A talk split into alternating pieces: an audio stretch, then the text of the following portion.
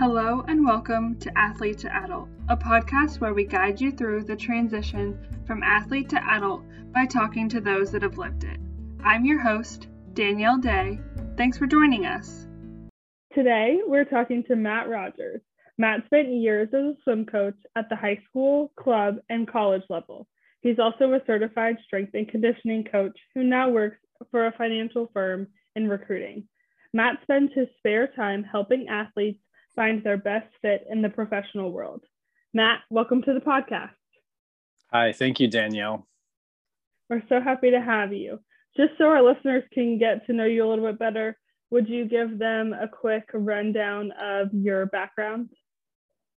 Sure. I worked in sports, fitness, and training for almost 20 years. Uh, through college, I did some high school coaching. Um, I mostly competed in, in club swimming. Um, I got out of competing on a high level pretty early around around age 20 i still continued to to compete and do you know lifeguard competitions and stuff in the summer. Um, but as far as my like you know hardcore usa swimming training i ended that pretty early because i got into coaching. Um, i did that and just like you introduced me high school club all you know college. At the end was my last role here in uh, here in brooklyn for st joseph college a small d3 program and that was really fun experience to end my coaching career on uh, i've now taken up four year old t-ball uh, I, I, did get the head coaching position for that, so that was great. So, so um, that was a tough competition. excellent, yeah, absolutely. So now, um, wanted to get into more of a corporate role. As many of the people who are listening probably know, sports is a crazy hours type of business. Um, you know, you're working, you're training, you're tra- you know training individuals, training athletes, and it's a lot of off time. So I wanted to make a transition, got involved with a you know, got involved uh, on the corporate side and been doing that for about three years now uh, in the financial world in New York City. Um, and I still continue to try to maintain as many college uh, and athlete connections as I can uh, and give them, you know, my best advice uh, from both perspectives as being a coach and an athlete for so long, as well as now uh, being on the other side of the table and hopefully getting some really good input and actionable advice for their transition out of being an athlete. So I'm happy to share some of those ideas today. And uh, once again, thanks for having me having me on. Yeah, thanks for spending some time with us. I think like I'm excited to learn about what you have to share, and I'm sure our listeners uh, will be interested as well, regardless of whether they're you know finishing up their athletic career or they've they're on their first job or they've moved through a couple jobs. I think that the more information we can have from that uh, what can kind of seem like a black box of hiring uh, anything any peek we can get behind the curtain can be helpful so you have like a side hustle if you want to call it that a side gig um, helping athletes um, find their their fit in professional world with your career tour guide how did you get that started or where did that come from? Sure. Well, at, at this point, it mainly is an extension of, of what I do in my regular job, um, in addition to doing something that that I enjoy. So the majority of what I do is is strictly is strictly volunteer uh, and networking related, and what I do um, does help me, you know, build connections and build my network for you know my full-time role. So you know at this time uh, that's really where i'm going with this at this point and really just putting together a couple of main ideas that we're going to speak about uh, that i you know want to get out there. So at, at this time i've been doing that for about a year since last winter and like i said it's mostly volunteer work getting myself out there to some college athlete groups doing podcasts just like this. Um, and at this point, you know, just putting together my main ideas that I think can can help people. That's awesome. So you gave some background where you started your career in a more coaching role. Um, you did a little bit of individual, like entrepreneurial strength and conditioning training work.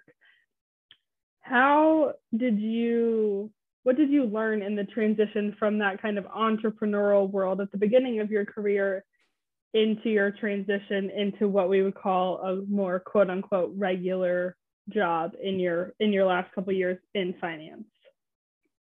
Yeah absolutely. So the sports world in non-revenue sports is basically contract work. Um, you know unless you're the football coach at texas or, or something like that it's not necessarily a one a one full-time role type of gig um, so you always have your hands in a lot of different things.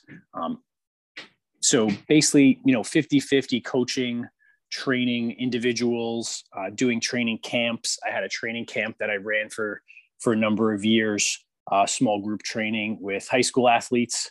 Uh, that was that was very successful. That's something I, I enjoyed doing. The small group training. Um, also did one-on-one training with athletes and general fitness clients, but mostly athletes because that's the circles I run with uh, for a total of, of about 15 years. Um, I also did a great deal of, of private swim coaching as well. So between my private swim coaching, uh, my private strength and conditioning coaching, and then my coaching roles, you know, split between them was, you know, basically my my typical work week. Um, I did most of my training uh, for that is one on one in my in my camps. Mostly did that early in the morning uh, or on on week on we on uh, excuse me on weekends. Um, obviously, sports are going on on weekends and things like that too. So managing the schedule was was difficult at, at, at some points.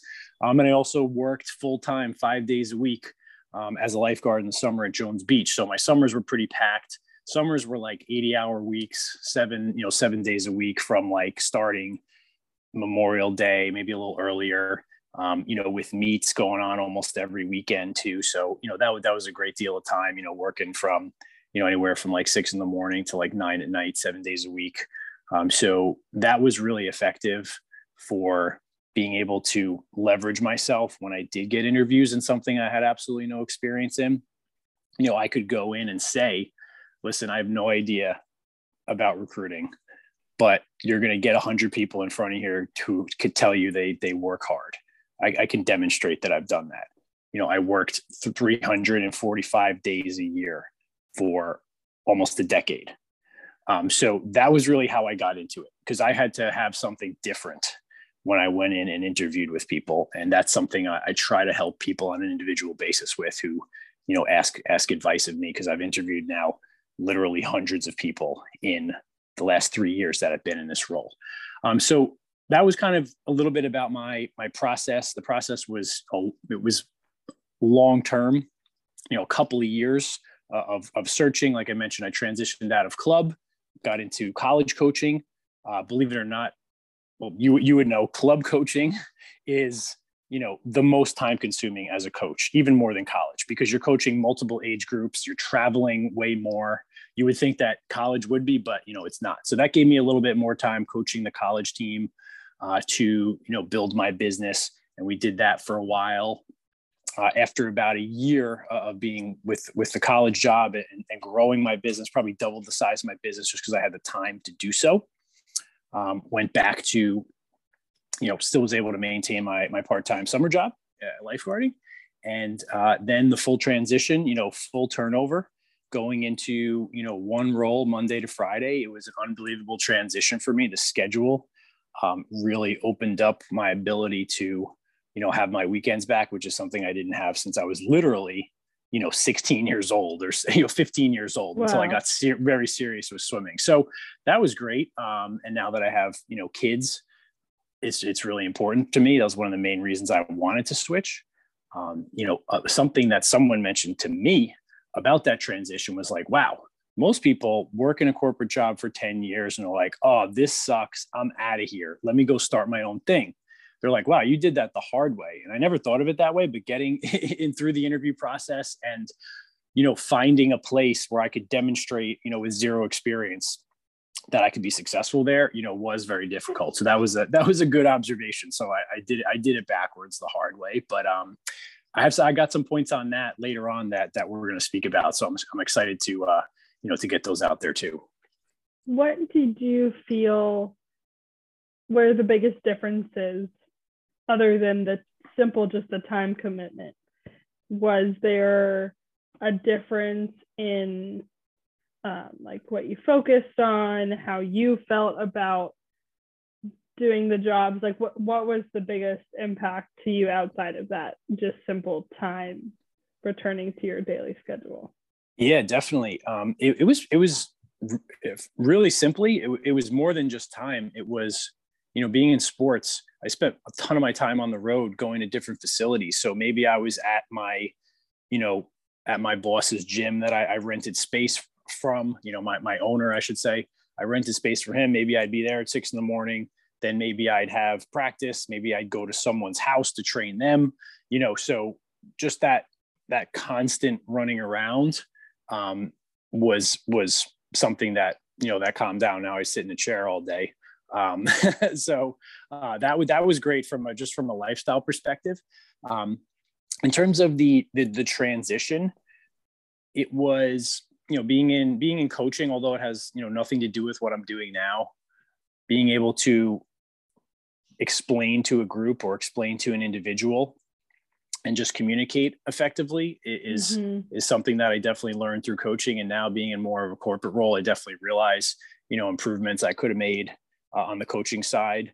Um, I really enjoyed more small groups personally small groups and one-on-one. I always thought i was much better at that. So i'm much better suited for for what i'm doing now. I never was a big fan of coaching a large group at one time um, although obviously i did it for for a long time. It was never something I, I, I enjoyed nearly as much as a small group like say you know six people and, and under or one-on-one or or you know you know something like that. So that was definitely um a transition that that I enjoyed.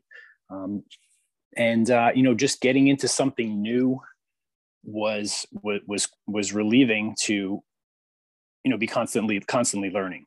So that that was definitely a, a great transition. Was doing something totally new, was fresh, had a ton of energy to do it. How does your experience with your time being an entrepreneur and now your time in a more regular job how does that color the advice that you give to young adults who reach out to you um, for advice on recruiting or the people that are involved in your recruiting process?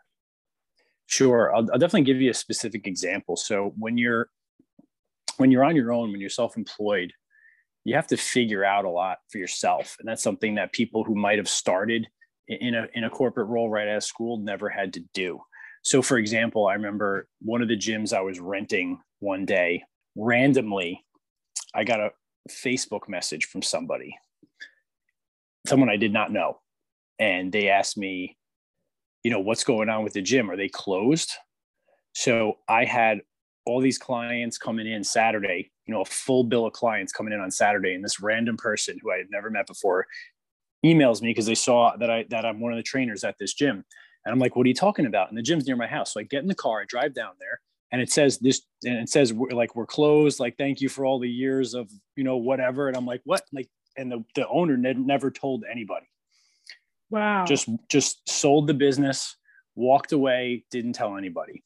So I had a full bill of clients, and this was a lot. This you know a full Saturday is a lot of money to me, mm-hmm. um, to say the least.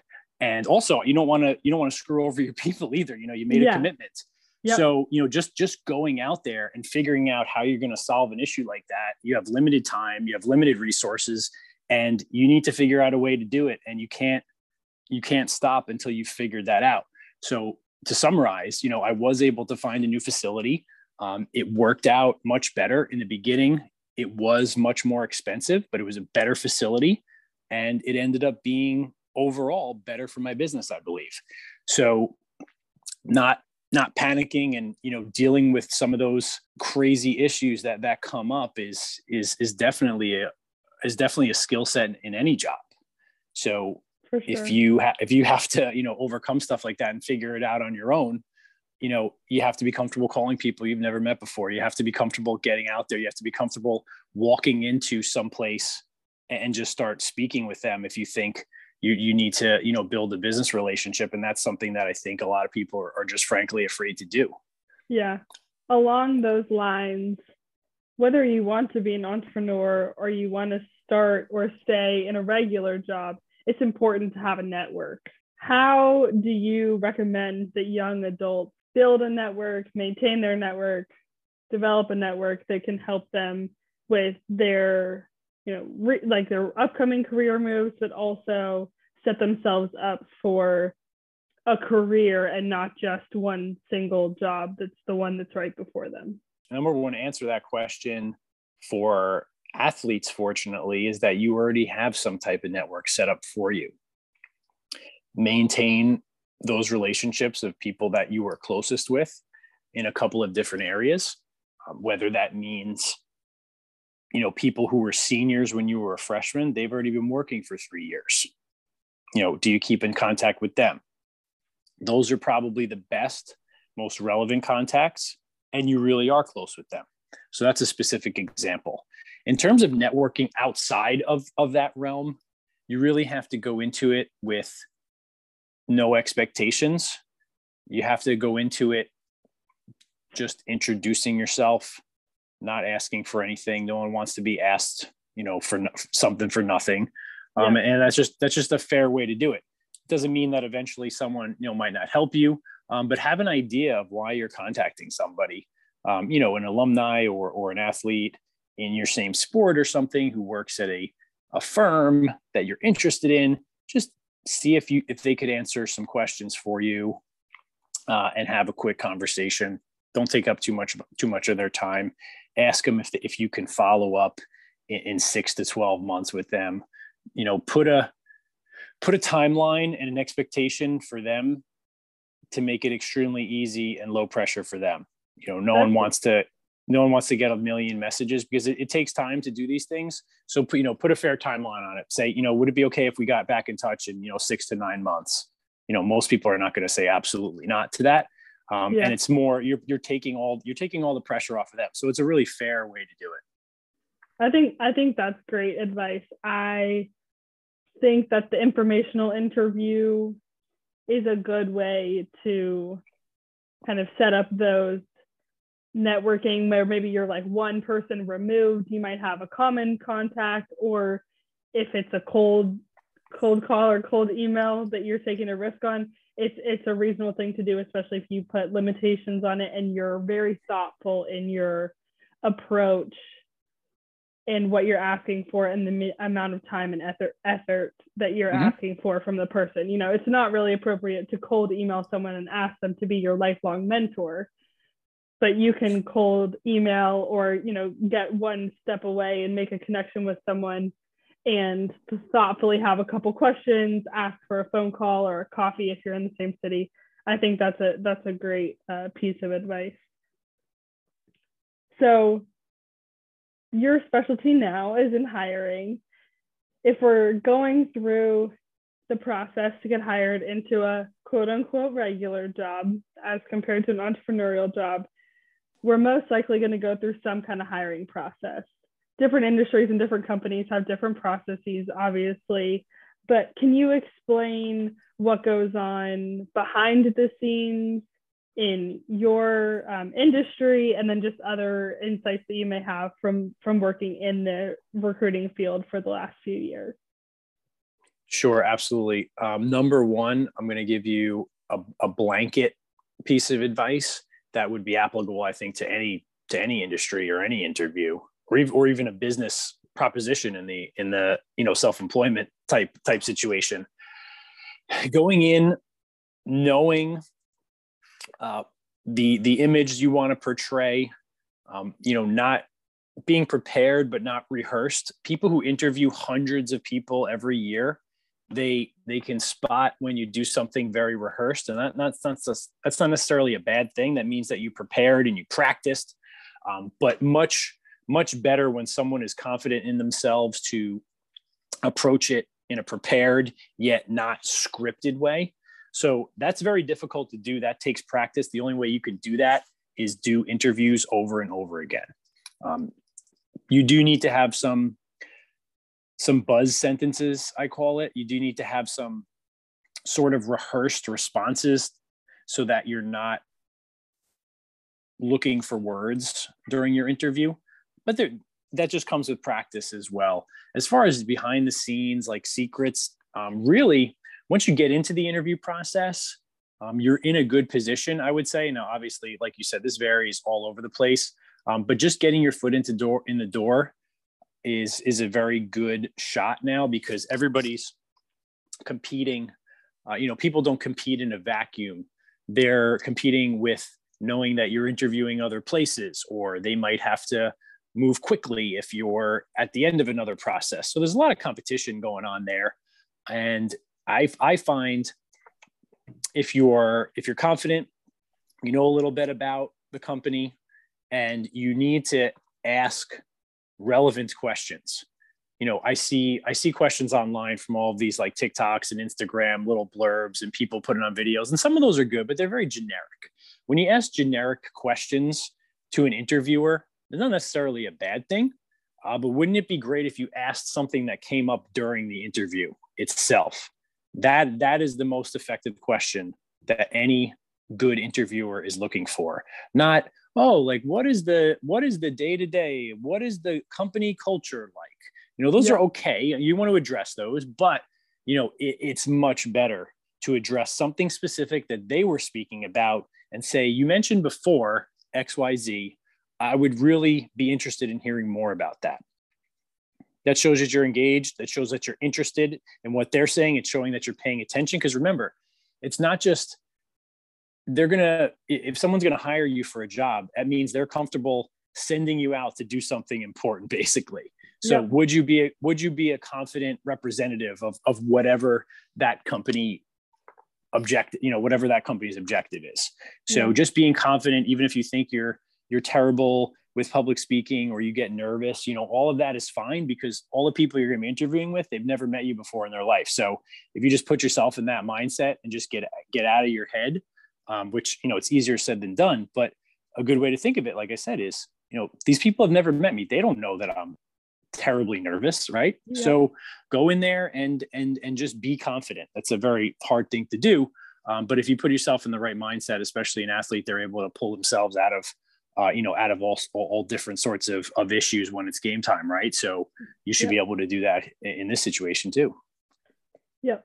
So we kind of skipped forward to the interview portion. Let's rewind a little bit and go back to the job application mm-hmm. and or sure. cover letter portion.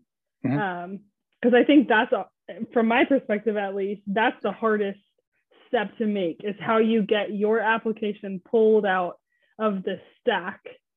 How do you get yourself recognized? So what advice do you have along those lines for applications and or cover letters or any other way to make yourself stand out? Sure, absolutely. Um, number one is direct company referrals. Every company does this a little bit differently, but you will get flagged much higher in the stack so if you have a colleague, net, uh, you know, networking connection, maybe they they were on your team or something like that, like we were referring to before, um, and you see you need to come in with information, right? Like I was saying before, whether it's networking, whether it's interviewing, you need to have relevant information. So if you pull out, uh, this is something actionable that everybody can do. Go into a company uh, that you know, former teammates, were uh, are working at. Maybe they were older than you, an upperclassman when you started. Go into that company if you're interested in them that they work at. Look at some of the jobs there. Most larger companies and even smaller companies will have some type of easy way. If you give them the job number, they'll have some type of easy way to flag you as a in-house referral. You'll have to go right into the system. You'll fill out the same application. You'll do all of that and they will simply, you know, flag your name or number somehow in their system. Every everywhere it happens a little different. Some people will send you a link, like they go into their their computer and they pull out the job number and they send you your own link. Sometimes you apply and then tell somebody. So you you want to try and figure that that process out because it's different everywhere and then you never know maybe if it's a smaller type place they'll say hey listen i'll just i'll pass this along directly which obviously is the best because mm-hmm. you avoid some of the automated systems um, but really if you're doing you know if you're doing things like that if you're putting in applications and your resume, you know, has what it's supposed to have on there, um, you know, you don't want to really beat yourself up over that because there's thousands of other people, you know, millions of other people, um, you know, dealing with the same thing, and that's that's much less in your control. So, okay. you know, do the things that are smart. Like I just mentioned, try to get a direct company referral. Uh, go in with information when you ask them. Say, "Oh, look at this job. You know, these two jobs." Um, don't apply to a hundred different things at the same company. That flags you as well. So if there's like 30 jobs in New York City for the same company, you know, don't run in there and, and apply for all of them. Pick three that are similarly related and make sure that the keywords on your resume match that. A lot of people don't write on their resume exactly what they want to do. These resume uh, applicant tracking systems will pull out keywords. So it's okay to write on your resume right at the top. I am a former college athlete from X college. I want to get into investment banking in Chicago or New York City. Write that.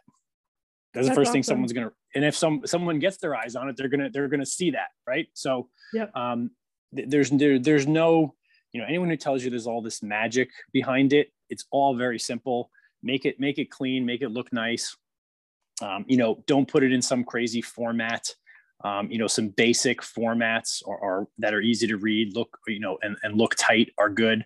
Um, if you're going into, so I'm in the financial world, so that that really is the standard. But I mean, some people tell me in some tech and some creative roles um, that you know the fancy resume is is what is wanted. So you know you have to you have to adjust. But that you know those types of roles um, you know, creative roles are not my my expertise, but I, I, have heard that you know the adjustment there is completely different. Obviously, because I want to see they want to see how how creative you are. So yeah, that makes the fancy the fancy resumes are probably good there. There are many skills that athletes learn. You know, range from time management and teamwork and leadership and um, delayed gratification, all these kinds of things are there specific tangible tips that you can give to showcase those skills that you learned? Maybe the ones I mentioned, maybe other ones.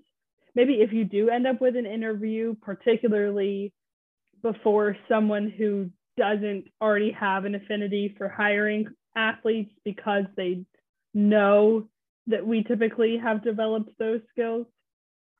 Sure. So someone who who may not be directly associated with, with being an athlete, that's a good question. So um, so the people with the athletic background, they value it. You're not going to really have to explain yourself. Um, people who haven't, you know, they might have an idea around it. You know, certainly you can mention things like time management and, and your effectiveness w- with that particular skill. That's something that a lot of people do not have. Um, people are very distracted now um, to say the least. So, uh, you know, that, that is, that is huge. That's only getting more and more important. Mm-hmm. Also, it is, you know, overcoming small failures and overcoming difficulties along the way, being able to accept rejection or things that that don't go well and, and recovering from that and having to step up again um, so effectively demonstrating that is huge in, in a lot of different areas um, because a lot of people, believe it or not, get out of difficult roles, you know, for for purely, you know, mental, psychological reasons. Not they physically couldn't do the job. They just couldn't, you know, they couldn't mentally handle the the difficulties and the rejection and the and the little failures along the way. So having having a really resilient attitude and being able to show up the next day clean slate, you know, every time, no matter what happened, is is something that you're you're basically forced to do in athletics, and you you build your skill over time because um, you have to show up the next day. um, so yeah. Um, it's something that you build. Well, I guess a better way to say it is it's something that you're not forced to, to build it. You're you're building it without realizing it. yeah, I do think that that um, I have found particularly in my experience the like goal setting you know, short term, medium term, long term, and whether you achieve those goals or not, and dealing with that as well as just receiving constructive criticism and being mm-hmm. yeah. quote unquote coach, coachable those things kind of go hand in hand and i have found them both of those things to be really helpful in my in my first role in the in the real world. So uh, i definitely recommend people going through interviews for their first first roles and moving forward.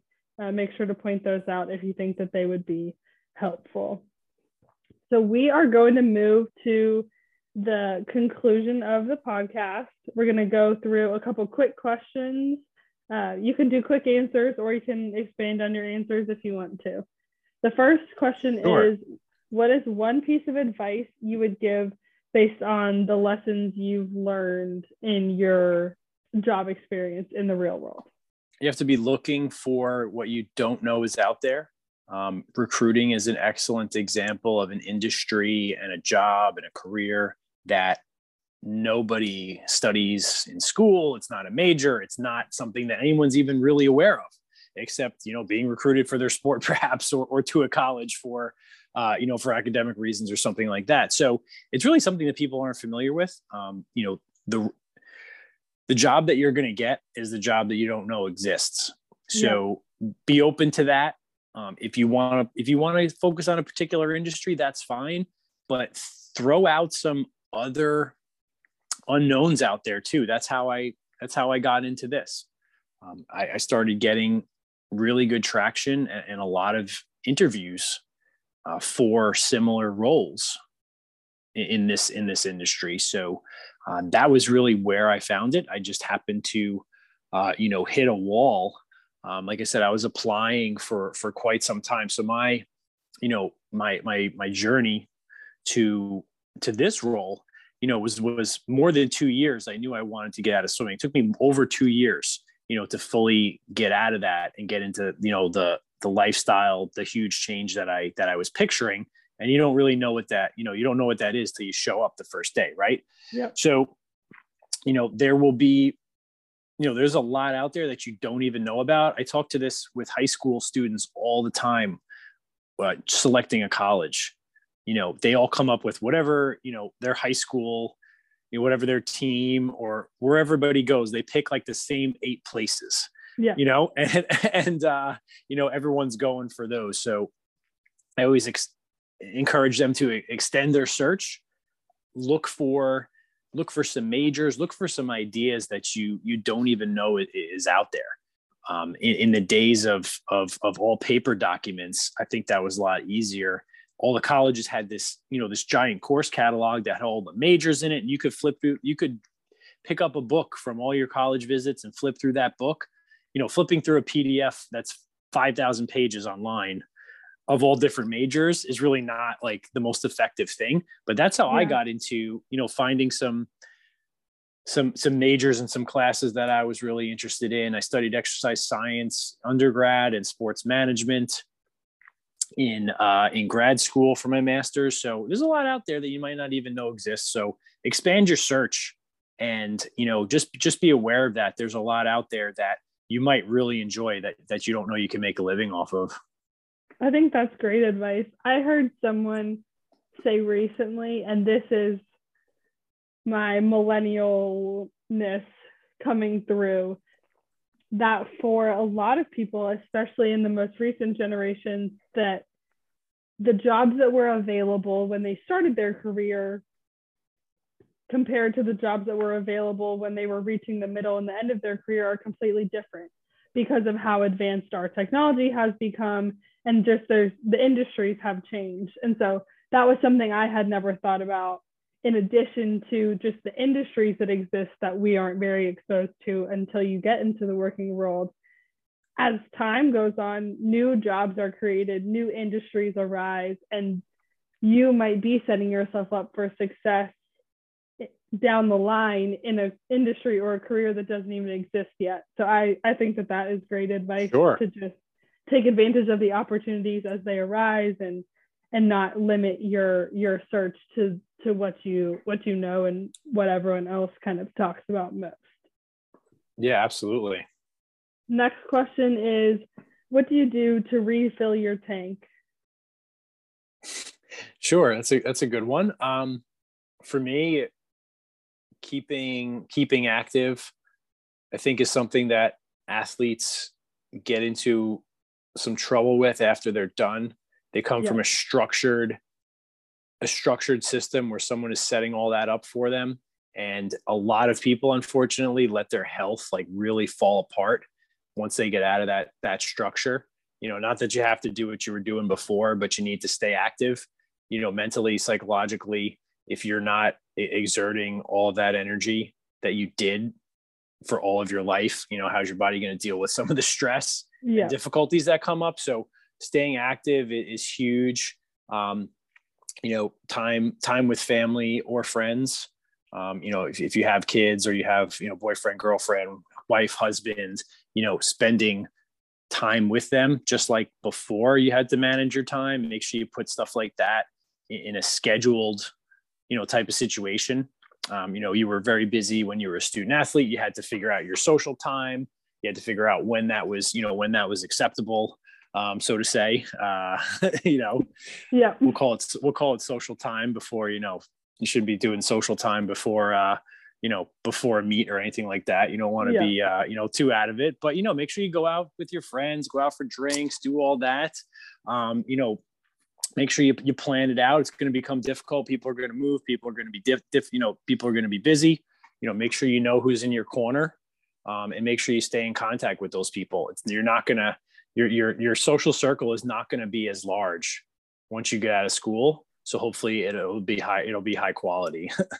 that I agree with that. I think I'm naturally a little bit more of an introvert, and so I haven't I don't feel the need to have huge social circle and but spending my time on teams where I was forced to be around people all the time was good I think for my social skills and I've definitely seen in the years since I've graduated um, that I've leaned into some of the relationships that are more authentic and are mm-hmm. easier and kind of let some of the more forced relationships go and I think that applies to my social circle, but also as well to networking. To go back to our conversation a little bit earlier, I think networking can sometimes be this scary, oh, I have to like shove my business card into people's hands and tout every achievement I've ever made, when in reality, at least for me, networking is much more enjoyable and I think much more successful when it's authentic conversations between I find it better in one-on-one or in small groups, kind of similar to what you were saying earlier. But um, yeah, absolutely, definitely.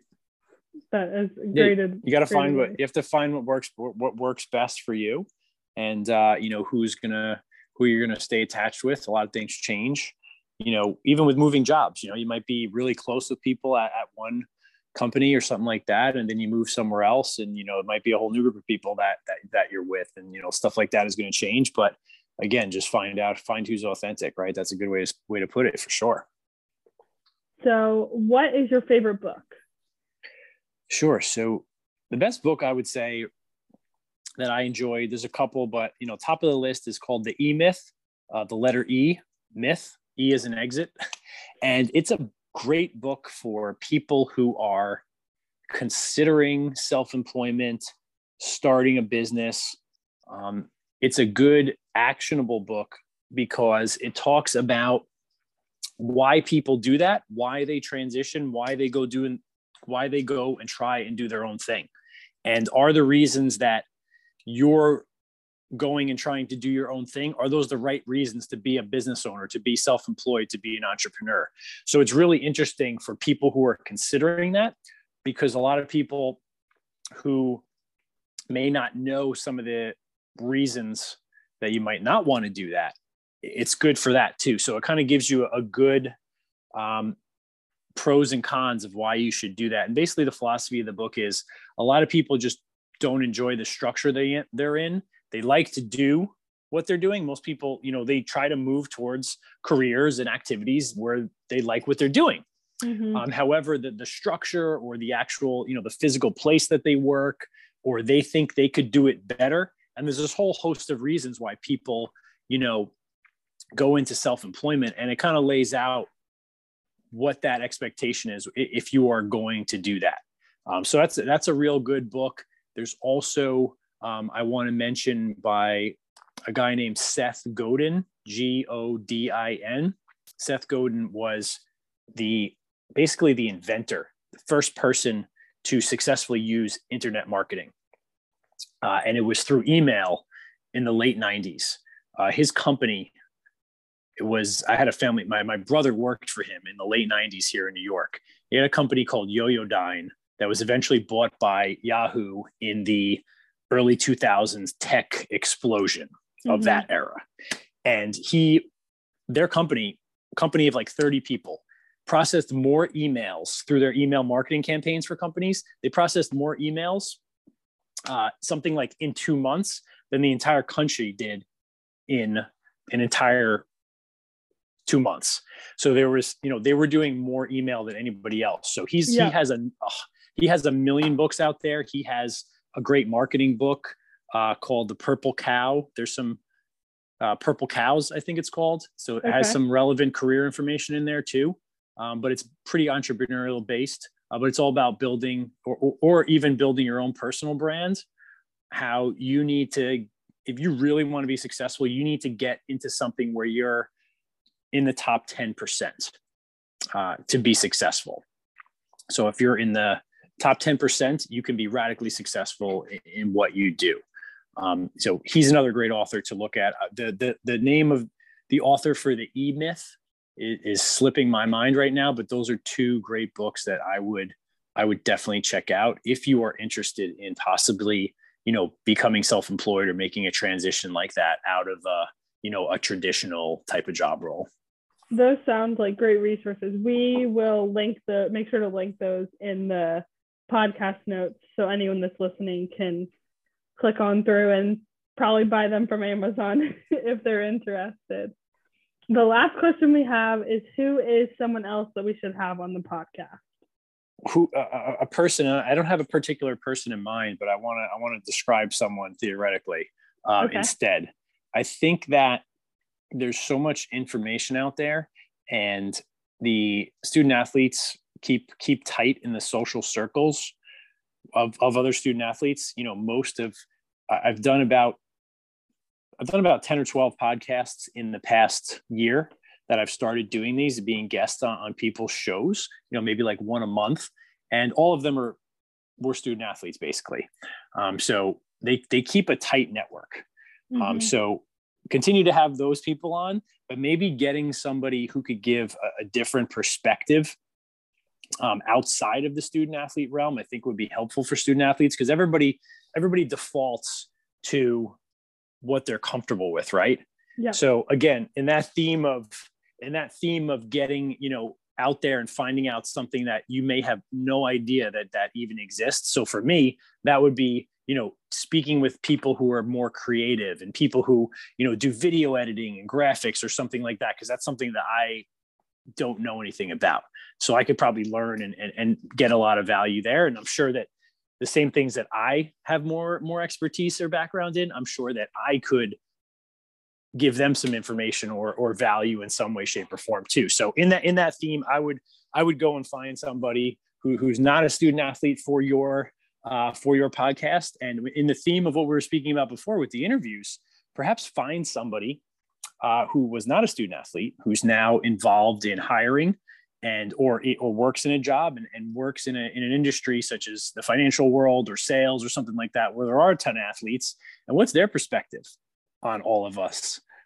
Maybe we don't want to know. I don't know that's that's a great suggestion. So I appreciate that little push outside of the of the comfort zone for sure. Well, Matt, thank you so much for joining us today. I've really enjoyed this conversation about the different routes that are available to young professionals and to you're giving them specific tangible tips in applying and interviewing and getting uh, these roles that can be quite difficult to find. Great. Thank you so much. Definitely enjoyed it. Thank you. Thanks for listening to Athlete to Adult. If you enjoyed this episode and you'd like to support us, subscribe to the podcast or leave a rating and review. To catch the latest from us, check out our website or follow us on Instagram at Athlete to Adult. See you next time.